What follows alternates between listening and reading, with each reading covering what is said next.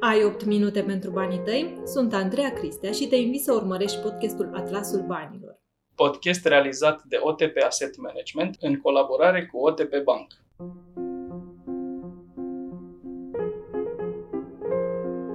Lângă mine sunt invitații permanenți pe care îi cunoști deja, Dan Popovici și Adrian Angel de la OTP Asset Management. Salut ziua! Să devii un investitor de succes este ceea ce ne-am propus cu acest podcast și pentru asta ai nevoie de un plan de investiții. Va fi primul subiect despre care vom discuta, iar în a doua parte vom afla mai multe de la Dan și Adrian despre piața din America de Sud. Ca să ai know-how investițional, trebuie să ai în primul rând un plan de investiții. Și te-aș întreba pe tine, Adrian, de ce ai nevoie de un plan de investiții? E bine, ca să fac o comparație plastică, atunci când mergem cu mașina, în general, parbrizul e mai curat decât uh, luneta, nu? Însă în lumea investițiilor, așa cum spunea faimosul investitor Warren Buffett, lucrurile nu stau așa. Este, cred că, singurul domeniu în care parbrizul e mai încețoșat decât luneta. Asta fiindcă ne pricepem foarte bine să justificăm și să raționalizăm ce s-a întâmplat, decât să spunem cu certitudine ce se va întâmpla. Trebuie să investim. Iar atunci când investim, apare incertitudinea. Această incertitudine însă poate fi redusă substanțial atunci când avem un plan de investiții pe care apoi să-l respectăm. Înainte să discutăm despre cum trebuie să arate un plan de investiții, așadar trebuie să spunem de ce e nevoie de acest plan. Iar aici motivul principal sunt emoțiile tale. Atunci când lucrurile merg bine, te vei considera un mic geniu al investițiilor, un alchimist care transformă totul în aur. Însă, în momentul când piețele se vor corecta, este probabil să te blochezi emoțional, să fii cuprins de o grămadă de sentimente negative și să fii aproape incapabil să iei deciziile corecte. Asta deoarece în investiții suntem guvernați de frică și lăcomie. Și aici intervine planul tău de investiții pe care tu trebuie să-l scoți de la sertar și să-l uh, respecti în acele momente care te va ajuta în aceste perioade de incertitudine. Și cum arată un plan bun de investiții astfel încât să avem acele emoții pozitive, să ne simțim fericiți? În primul rând, trebuie să ne uităm uh, la noi în portofel, uh, să ne uităm la veniturile noastre și mai ales la cheltuielile noastre. Cred că toate familiile din România au uh, în momentul de față o serie de cheltuieli care nu sunt esențiale. Sunt o serie de cheltuieli care poate sunt făcute pe baza unui impuls și cred că o ordine în o grada proprie este foarte importantă.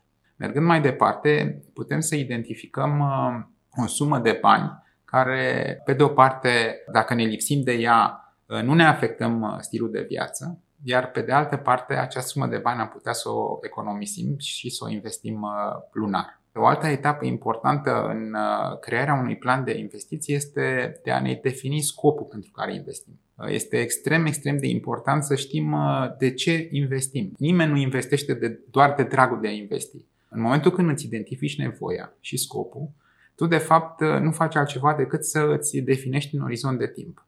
Într-un fel arată investițiile sau economisirea uh, pentru vara următoare și cu totul altfel arată economisirea sau investirea pentru achiziționarea unui uh, bun uh, peste 2-3 ani sau uh, pentru a avea bani la momentul ieșirii din uh, activitate. În aceste condiții este extrem, extrem de important să uh, definim orizontul de timp, pentru că orizontul de timp împreună cu apetitul de risc, și aici este un alt pas important, identificarea apetitului de risc, ne duce la ce instrumente sunt cele mai potrivite pentru a investi. În ce instrumente investesc, astfel încât să-mi ating obiectivul și să-mi ating obiectivul având un randament uh, cât mai bun.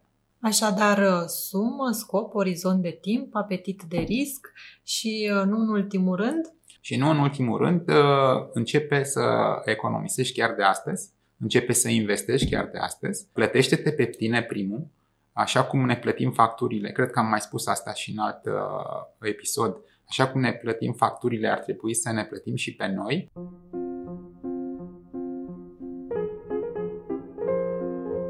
A doua parte a podcastului este despre geografia investițiilor și astăzi o să discutăm despre America Latină. Știu că este un subiect vast și este foarte greu să ne limităm în doar câteva minute la a vorbi despre această regiune vastă, dar uh, sper că voi afla de la voi care este particularitatea piețelor din America Latină și că vom uh, afla informații interesante. Așa e. În primul rând, hai să deschidem cu un pic de trivia. Știți care este țara cu cele mai mari rezerve dovedite de petrol? Probabil că acum vă gândiți la o țară prin Orientul Mijlociu, însă vorbim de Venezuela. Venezuela are cam 17% din rezervele totale de petrol, ceea ce înseamnă cumulat Libia plus America plus Emiratele Unite plus rezervele Kuwaitului. Așadar, dacă transformi aceste rezerve la prețul actual al petrolului și apoi împarți la locuitorii Venezuelei, a rezulta că fiecare dintre ei are o avere pe care stă de aproximativ 660.000 de dolari. Așadar, vorbim de un popor bogat, teoretic. Practic este exact opusă. Oamenii din Venezuela au început să-și facă diverse bunuri din bancnotele fără valoare, poșete, pălării, deoarece țara este lovită de hiperinflație, iar locuitorii se văd nevoiți să se refugieze în criptomonede, fug de moneda locală de bolivar și vorbim de o populație unde peste 76% din, uh, din oameni trăiesc în sărăcie extremă și 94% sub pragul de sărăcie de 1,9 dolari pe zi. Și cum prețul mărfurilor este uh, denominat în dolari, petrolul se măsoară în dolari, cafeaua se măsoară în dolari, toate mărfurile prețurile în general se măsoară în dolari. Ceea ce face ca aceste economii să fie foarte dependente de moneda americană, de dolarul american. În momentul în care lumea încetinește din punct de vedere economic, este nevoie de mai puține mărfuri și atunci aceste țări își văd exporturile diminuate. În același timp, tradițional, dolarul se apreciază în acele momente, deoarece este moneda de refugiu, așa cum am mai spus în, în acest podcast ceea ce face ca țările din America de Sud să fie lovite din două părți în momentul în care economia globală încetinește. Pe de o parte, moneda în care ele sunt împrumutate se apreciază, iar exporturile lor scad. Și asta explică ciclurile de faliment prin care ele trec periodic și swing-ul, dacă vreți, de la socialism extrem la uh, austeritate și, de ce nu, și ponderea mică pe care au început să o aibă în uh, rândul țărilor emergente. Nu numai mărfurile fac aceste piețe interesante, ci și transformarea lor datorită tehnologiei.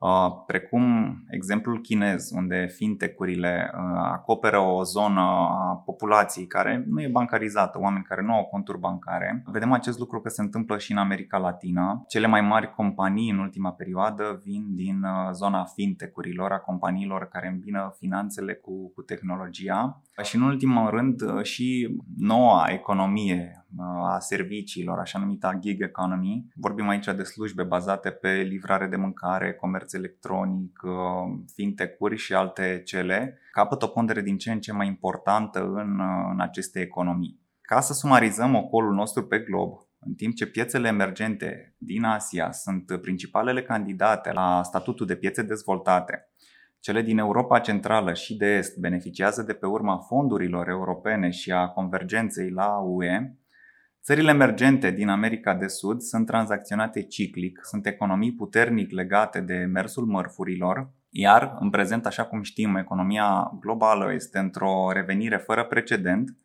ceea ce ar putea avantaja aceste țări bogate în mărfuri și uh, care, prin urmare, exportă din ce în ce mai mult.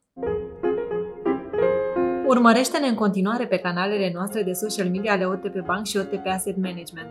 Le mulțumesc invitațiilor mei pentru prezență. Data viitoare închidem serialul Atlasul Banilor și discutăm despre investiții în imobiliare alternative, dar și despre teme investiționale.